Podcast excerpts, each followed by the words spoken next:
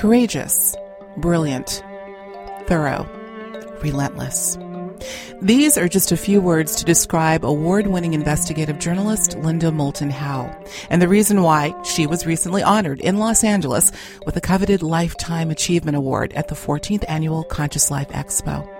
Shortly after she accepted that honor, I had the privilege of sitting down with Linda to discuss some of the many facets to that which she has spent years dedicating her professional career to, and that's the mystery we call the ET UFO phenomenon. In the short 30 minutes we had to talk, we managed to get into an area as elusive, if not more so, than all of those other facets to this great mystery. Something she calls embedded beings. What are they? And why are they seemingly implanting themselves into a number of human beings walking this earth? And although we came to no definitive conclusion during our discussion, I think it's fair to say we managed to keep the topic open for future inquiry and exploration. Pleasure, Linda, to finally be sitting down with you. You. Right on the heels of your receiving the Lifetime Achievement Award at the Ancient Aliens panel. Tell us about that. Congratulations. Oh, thank you. It, it is a Conscious Life Expo and Ancient Aliens Award. Mhm. And I uh, am, in a way, to me, it's ironic because 2016 to me feels like the beginning. Mhm. Like we are, uh, we've done all this hard work, some of us, for a very long time, and finally it feels like we're close to that world announcement we're not alone in the universe. Yeah. And it doesn't matter if it's microbes on Mars, swimming creatures in Enceladus, it really doesn't matter what it is. We have to get, cracked through this, uh, we'll call it a paradigm that has been held on this planet for more than 5,000 years, Yeah. that we are the only life, we have the only intelligent life. Once that is cracked open, it takes pressure off of science. Science can now start dealing with the fact that we have an alien presence on this planet throughout the solar system. And so that award yesterday, it means a great deal, but it does feel like it's not the end of anything. It's, It's the beginning of a paradigm shift. and this has been um, an exciting weekend because everybody, the researchers I've known for a very long time, and those that are coming in more new, we have had some of the most substantive discussions because now people are not afraid to talk about hybridization, uh, the fact that we're dealing with more than one type of intelligence with different agendas. So the discussion is closer to what I think the reality is, Mhm. whether the government likes it or not. And part of Conscious Life Expo and Ancient Alien and presenting me with the Life Achievement Award, I've been in every one of the seasons of Ancient Aliens, and I've been right. to nearly all of the 14, this is the 14th Conscious Life Mhm, Expo. That's correct. And over those, let's say, uh, not 10 and 14 years, there has been such an evolution within the content of Conscious Life Absolutely. and Ancient Alien. Yeah, we have discussed that. If, if I can just interject, you're absolutely right, Linda. This is my fifth year covering the expo, and even in that short period of time, I dare say there has been a paradigm shift in terms of what I would call a convergence of discussion. As you know, 14 years ago, the discussion here was leaning more toward the uh, new age in the classical sense. Uh, the conspiracy, I don't believe there was much room for that. And we have seen really an astronomical convergence of these discussions, inclusive of which is the quote ET UFO phenomenon. So I agree with you wholeheartedly. It's It exciting. It's not being discussed as if maybe uh, there's no longer any layer of satire. There's no Right. longer any room for ridicule. Things have shifted astronomically at NASA and JPL with what we're doing in Ceres, Pluto. The fact that just four weeks ago, a Neptune-sized gaseous planet is confirmed by gravitational attraction about a half a light year away. So our entire solar system is being redefined. And the fact that there is so much water on a moon of Saturn, Enceladus, Mhm. and it isn't just a lot of water, it, they now know that at the bottom of that water, the temperature is 194.5 degrees Fahrenheit. That means that here is 30 miles of water on this moon orbiting Saturn. You combine water and heat, and the heat is coming from radioactive particles at the center of this moon. It's almost, as one uh, scientist said to me, it's almost guaranteed there's going to be something that's a lot, Absolutely. water on a moon around Saturn. All we need now is confirmation. Right. And I think that confirmation, you know, we talk about this, this word we call proof, and uh, Dr. Dean Radin has a phenomenal saying, I have to bring this up. He says, the only place you will find proof is in mathematics and in alcohol. and I love that because I think that's so apt. I really think, and we could go off on a tangent there, but I really think part of the human frailty is in this desire for proof in the way that we're used to seeing it. And this is going to be our segue point because I think the proof or the, um, the corroboration with the myriad of accounts that you've taken, Linda, uh, the experiencer aspect, I really think is what's going to push this over the edge. And you may or may not know, in, in my show, I covered a good, a great deal on the phenomenon. That I always put in quotes ET UFO phenomenon, but the experiencer aspect has always been very um, profound to me because first of all, there are just too many accounts. They come in all different shapes, forms, colors, sizes, beings. What I'd like to zone in on with the short time that we have today, we are going to do a part two. I'm putting it on the record right now because there's just too much to cover. Are the what you call the embedded beings? Yeah. These are accounts that you have gathered. I think perhaps you stumbled upon this. Uh, I'm going to let you take yeah. it from there, and let's let's get into that a little bit. There aren't many, but the first was a phone call to me when I was uh, living and working in Denver, and I had produced a strange harvest mm-hmm. as uh, director of special projects at the CBS station there. And because it was looking at animal mutilations, and I was interviewing people who were ranging from ranchers to scientists saying, uh, the sheriffs were saying the perpetrators are creatures from outer space, the question would be why? Why would there be a harvest of all of this tissue from the animals?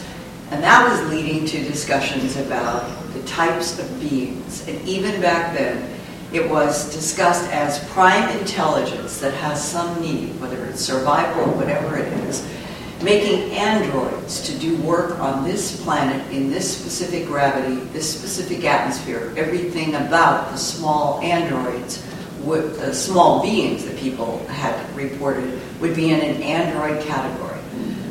So that leads to the, a phone call that came to me in, this would have been 1987. Mm-hmm and it was from a massage therapist in Boulder. And she said, I hesitated. I didn't know who to call, but I saw your television program, Strange Harvest. And you need to know what happened to me today.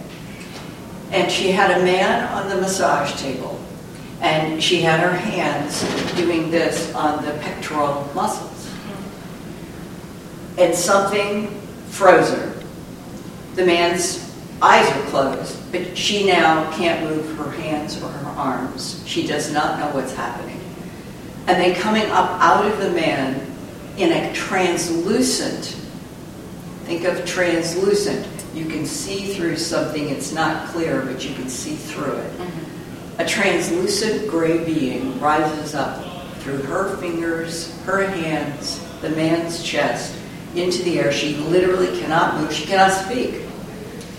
And the being, she can watch, she can see it, rises, and as far as she knows, it went through the ceiling and disappeared. As soon as the being went through the ceiling, her hands, her paralysis came back. And she was so disoriented, she didn't ask the man anything. He never opened his eyes. Well, that's the thing, oblivious, it seems. Totally yeah, un- unaware, right? So now, this is hard to believe, but this is the way the universe sometimes works. The very next day, I get another phone call from another massage therapist doing Reiki in, uh, it was Memphis, Tennessee. And he calls, he knew me from a conference that I had attended, and he called and he said, you will not believe, so now it's a man, you will not believe what happened today. And it was a man also on the table, so it's a man doing Reiki to a man The same exact thing. Hands frozen, gray being coming up out of the man, disappearing into the ceiling. I've got these bookends Sure. within two days. And I remember thinking, what are we dealing What are we with dealing here? with? Because I already was trying to accommodate the idea of androids that would be placed on this earth to do work for something that could be in the far ends of the universe. But what are the technological abilities of these androids if in fact they could somehow embed themselves inside of a human who would be completely unaware and that believing in a massage the person on the table themselves had no reaction. It was two massage therapists who saw this mm-hmm. so it went for what? From the, the mid 80s all the way to 2015. I never had another case in between. And 2015, I get a call. This is a woman in Chicago. Mm-hmm. And she had, she's been a massage therapist for 15 years. So she never had anything occur like this, and this was last year, and it was a, a woman, uh, high-end Chicago, long lacquered nails, uh, beautiful clothes, scheduled a massage. The client. The client had scheduled, and everything is normal. And she ha- was behind, in this case, the woman is on the table, and whether or not the positions of the hands, what is happening in the massage, does something in terms of frequency Mm. that then causes the being to be released, that's what this woman wonders. But she had her hands right at the moment in the back bone area where the neck and the top of the spine meet. And that's where her fingers, that's where she was massaging. When, and the woman's eyes are closed, up comes out of this body a full blown gray. She said it was the kind of thing, and I can relate to this, it's so astonishing that you don't even act in fear. You don't have a reaction because sometimes astonishment Right. takes the mind to an area where Absolutely. there's no background, and so she's just watching as this full-blown gray and drew. She drew such beautiful illustrations. I would love to see. Do you have? They're at all at Earth File. Okay. I'd be happy. You can. Uh, I would love to my see them and have graphics, and you can put them on the video. Fantastic. Yeah. And this is the part that, that, that now is eerie weird. She's in astonishment, and her, the woman's phone, iPhone, that the massage therapist, at the beginning before, she said she just went through this, was routine. Let's make sure that your iPhone is down, it's turned off, because I don't want the massage to be interrupted. She had seen this, and the iPhone goes off. It's doing its buzzing ring, and the uh, there is a two, three, four buzzing rings, and then the, it goes off. The woman never woke up, never said anything. Once again. And the, the, the gray thing was there the whole time, and then when the buzzing went off, the gray disappears. As she said, it rheostated out in the air. And then, just like the other two, do I ask this woman, are you aware that some kind of a great being is in you and just came up? So she actually asked the client. And She, no, she says she's thinking. She's thinking And she, Mm. and she decided not to Oh. had So- no discussion. But then the woman comes up out of the massage because her iPhone came up. And now they have a discussion about what in the world happened. Why would your iPhone go? She thinks, this is very interesting coming from the massage therapist who knows nothing about UFOs and ETs. She said, the remarkable coincidence of everything that happened made her wonder if there was an electromagnetic frequency change, whether it was the massage, that caused the gray to leave and interacted with an iPhone, an electromagnetic device that from a human point of view could not have been interacted with, but we're dealing with frequencies and dimensional changes that something happened in that room in which the phone is the absolute proof that something interacted on an electromagnetic spectrum. Absolutely. It served as a catalyst. Yeah, I, I want to really. and that's important. Yeah, it It's an sure is. electromagnetic change in One of my questions to you, Linda, was in terms of the frequency being so integral to how we live our lives. Now, there's two points I want to make here. Because, audience, you can already see that there are striking correlations, and I'm sure there's several more cases that you could discuss, but let's just If- take if these three. up. I only have these three. Yeah, and I have one, maybe we can share Oh, okay. which is what drew me to want to talk about this. A massage therapist, a very similar story. But let's look at a, a few of these correlations. First, let's take a look at the, the in one case, a, a Reiki therapist uh, practitioner and two massage therapists, and the fact that when these encounters happened, there was sort of a suspense of time, uh, a paralysis even, That's right. an altered state. That's right. So here was a question that I had for you in that regard. Obviously, this isn't happening. We have no idea how many massage therapists or other practitioners this is happening to. I have a feeling a lot more than we think. But could it be that those therapists, on some level, maybe experiencers themselves, may not, now there's a, there's a term that our friend Mary Rodwell uses, which is called screen memory, or really just, uh, you know, the absence of any memory whatsoever. Could it be that those particular therapists are engaging in that kind of an experience because they have some sort of a, uh, a tie to that, to that experience? That's question number one. Question number two, and I don't know if we can tie these together, but the fact that the client in each and every case is oblivious, seemingly, to the encounter, and the fact that the practitioner, in the last case you said, uh, thought about bringing it up but decided not to. There's some sort of a connection. These are not arbitrary. The individual's involved. Do do you understand what I mean? Yes, because the grays have to be, whichever these androids are, wha- whatever the prime intelligence is that made it and controlled them, they have to be in those three bodies for some reason, in your case. Then, it's the issue, is it that the practitioner, the massage person, has had some sort of an experience with non-humans and has some kind of a frequency, we don't know. But it makes me think about um, when I was doing the animal. Sorry, I'm just suffering from a cold. Take your time. Um, when we were running and doing TV documentaries back in the 1979, 80, 81 period, we were double system, which means you've got a camera, you have a Nagra, you have to have a cord, uh, cords that link the two. That's why they would do the clapsticks. So you would have sync. That means that your cameraman and your audio man are working like a ballet team, mm-hmm. recording. Mm-hmm. And the crystal sync, if anything electromagnetically would affect this operation, we wouldn't be able to function.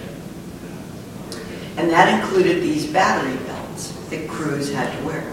That's the way it was. You were, you lived and died on these battery packs. So a guy who was working with me on a documentary said he had just come off a shoot for the brand new 2020 in New York. And it was about the deaths, the strange deaths of animals out in the Midwest. No blood, no tracks. He said, Linda, you know what a stickler you are of having me keep my battery belts charged so that we can work. And he said, we were working with the New York Network crew, and we would get out to where there was a case of one of these animals, not a single battery belt. They had to shut down operation, and when they would drive out a certain distance from the animals, then everything would operate. He said it, was spooky, weird. Eventually, ABC canceled. They, they dropped this because they were having so many technical problems. It raises the same exact issue as in the what's going on in the body on the massage and this person. it is another example, there has to be electromagnetic interference Yes. focused around, now we're talking about a dead mutilated animal, that they couldn't keep battery packs going. That's, that's hard physical evidence. Absolutely. Of electromagnetic frequency interference. interference. I'm also thinking of the crop circles and measurements that have been taken there right. and the fluctuations. I, I, you just reminded me of a point that I wanted to bring up as far as frequency, the altered states in which these in, massage therapy, we'll call we'll just step in that, encounters take place. The frequency of the client as well as the practitioner is where as well electromagnetic, right? Right. There's some sort of an interaction Right. with the human el- electromagnetic field, perhaps, and the digital electromagnetic field that's allowing these emergences to take place. And look at all the abductees. This is a fact. You said, what are, what are the characteristics of people with human abduction syndrome? I went to turn a light and the light blew. Walked down a street and the lights came on. I, I can't have a computer. When I touch the computer, it blows. That's right. And that has been one of the, uh, we'll say, complaints of abductees going back at least to the end of the 70s, the early 80s, that they would cause surges, interferences in their own equipment. And uh, I've known one abductee, uh, he couldn't have computers, he couldn't have, if he had a toaster and touched the toaster, it would fry out. So it's So- consistent after his recall abduction experience. Well, and he was having literally beta conscious, being totally awake in bed. This is the Jim Sparks story, one of the few, where the hologram would come into the area. At first he was scared, and then he began to accept it. Was constant. And if it were an owl, he was going to be taken uh, to, into a craft to learn a language that was alien next to ABC letters that were English, numbers that were alien next to numbers that we knew one, two, three, four in Arabic. So the owl would come as a hologram, and he knew he's going to school. And then there would be another figure, and it would mean he was going to be doing something else. So he was completely conscious and would describe that he waited for a vibration, his whole body would begin to vibrate. And then he was totally conscious as he rose from his bed, went out through the ceiling. He's one of these people that said it would be like a million feathers as you go through matter and be totally conscious that he's dealing, in this case, with Ebens. The Ebens would be the ones that have the pear-shaped heads, extremely powerful. Ebens. E, that's the acronym the government has used since the end of the 40s Oh. for extraterrestrial biological entity. I had never heard that. Yes, that acronym has been in documents going all the way back after World War II. And so the government calls them Ebens. People in the abduction call them Ebens. Uh, we who have investigated refer to them. That's a particular type. Uh, one man that I interviewed uh, back in the 80s who worked in an agency was actively working. He said, We know that the Ebens can do anything. They can move through time, they can move through dimensions, they have even tried going through a black hole. We're dealing with masters of the universe, but whatever it is that the Ebens are doing in terms of planetary seeding experiments, of which Earth is one, they have foes. If you talk about allies and enemies. So the, the people that I've talked to who really have some kind of first-hand information set it up that there is a triangulation of geopolitical territorial conflict on this planet. Mhm. The Ebens are one group, the tall Nordics are one group, and a reptilian group. And that those three have their own agendas, do not get along. So the, now the complexity of the chessboard is, if somebody is reporting that they are having a buzzing sound, a beam is coming into their room, and they lose time, the first questions that have to be asked today, Do you have any memory of what was in front of you? Do you have any memory of your next exact consciousness of any kind of a room? Because ships are different, the rooms are different, the uniforms are different, the, the way they appear are different. So the complexity of today in trying to understand a phrase that somebody working in our government would say, my job was to monitor and analyze the geopolitical territorial conflict of three different extraterrestrial biological entities interacting with this planet. And then add to that, Linda, the government has proof that at least one of these has been here on this planet terraforming and harvesting genetic material for 270 million years. And I remember saying to this man, well, sir, that's long before the dinosaurs. There were no dinosaurs on Earth before 235, 240 million years. Said, that's right. One of these groups made the dinosaurs. Jump all the way back to April 9, 1983, when I was starting on the production of the HBO special that we were calling UFOs the ET Factor. And I'm shown at Kirtland Air Force Base in Albuquerque on a, a production trip that, where I was uh, developing the script. It was an alleged briefing paper for the President of the United States, which later people said was Jimmy Carter, but it didn't say that on this. But it, went into sentences such as, these extraterrestrial biological entities manipulated DNA in already evolving primates to create Homo sapiens. All questions and mysteries about the evolution of humans on this planet have been answered, and this project is closed. The definitive bottom line, we, the Neanderthals, all the way back to Lucy two million years ago, these were DNA manipulations by extraterrestrials. So we are somebody else's smart animal. Yeah. And we've been through all these different models. Why? Why? Why have they made all these different models and we come up to what is becoming the drumbeat of 2016 everywhere, no matter whether it's investigators or people in production? What are we humans? What are we? What are we? Right. Why are there five races? Why are there now all these discussions of hybrids? What is big game picture here? And if the Ebens, the ones with the heads that have, are shaped like a pear, which is very important, there's another group that comes down like this to a pointed chin, very different.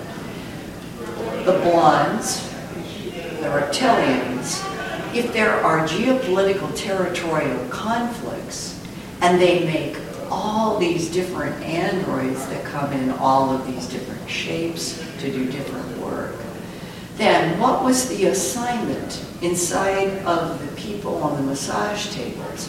What were those androids doing inside of those particular people? Mm-hmm. What was the relationship of the people who were doing the massage That's to this whole phenomena where some people are aware and remember missing time episodes, and other people don't seem to have any consciousness but what they do have. They have tremendous fear of going to sleep in a dark room. It's estimated that there may be two or three million people in the United States that cannot go to sleep in a dark room. Mhm. Are they all abducted? Perhaps. There are other areas where people, a sound, a particular buzz, they can't tolerate it. If a machine that they bought makes this sound, they can't use the machine. And the physical evidence of an alien presence is so huge in the animal populations. Yeah. What I personally have investigated with physical medical people, we, we're dealing with ranchers who've seen beams of light come down in a pasture and seen an animal rise or lower. We- We are so far past the question, is there other life? Are there non-humans interacting with this planet? So now, what we need to do is to take this seriously, get past that we're alone in the universe. That's right. And address, what are we humans if we are somebody else's animals? What is our relationship to ourselves and to them? And what is the big box and shape? Yeah, and those are big questions, all of them. My goodness. I'm so glad you brought that up, Linda. You know, we, you obviously interface with so many people, and but perhaps they're it, people that know you. But I'm sure you also run into people that may not know you because they don't entrench themselves in this kind of information. I know I have, and, and but once they find out that I'm in this line of work, the first thing out of their mouths is, the, the, the universe is just too big. There has to be life elsewhere. And I say, yes, absolutely, but we must get past that fundamental epiphany and go into, and that's why I think, the, again, coming back to the experiencer aspect, that focal point on Yeah. this big picture. They're the only ones who have had They're the only ones. They're the only ones. So you're right. And I, I so applaud your tenacity in really helping to graduate people into a more intellectual discussion.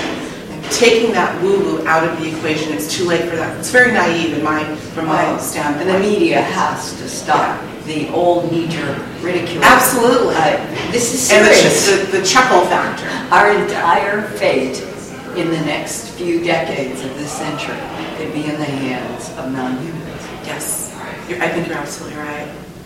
I think we're going to have to leave it there. All right. But that's a cliffhanger, everyone, because I'm going to ask on camera, put you on the spot. Would you come back and let me do a part two with Oh, you? I would love to. And I'd love to do it in, in your physical presence, but we'll probably have to do it on Skype. That would but I want to get into. There's just we're not doing this justice by uh, making this a half-hour interview because it's just too meaty. There's thousands of facets. Absolutely, absolutely. So Oh, much, my you. dear. Oh, I appreciate you. Mm, and again, congratulations to Linda Moulton Howe on her well-deserved Lifetime Achievement Award. Thanks so much, everyone, for tuning in. It's clear that Linda's persistence in the investigation of the breadth and scope of non human intelligence is unmatched. Fortunately, due in part to that persistence, she's made the subject far more approachable for many individuals who perhaps would have never discussed such things.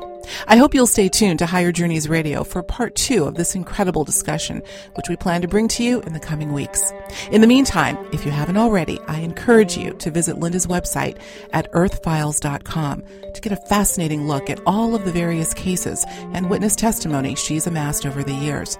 As always, I thank you for taking the time to tune in to Higher Journeys Radio, brought to you in association with ConsciousLifeNews.com. Until next time, I'm your host, Alexis Brooks. Thank you.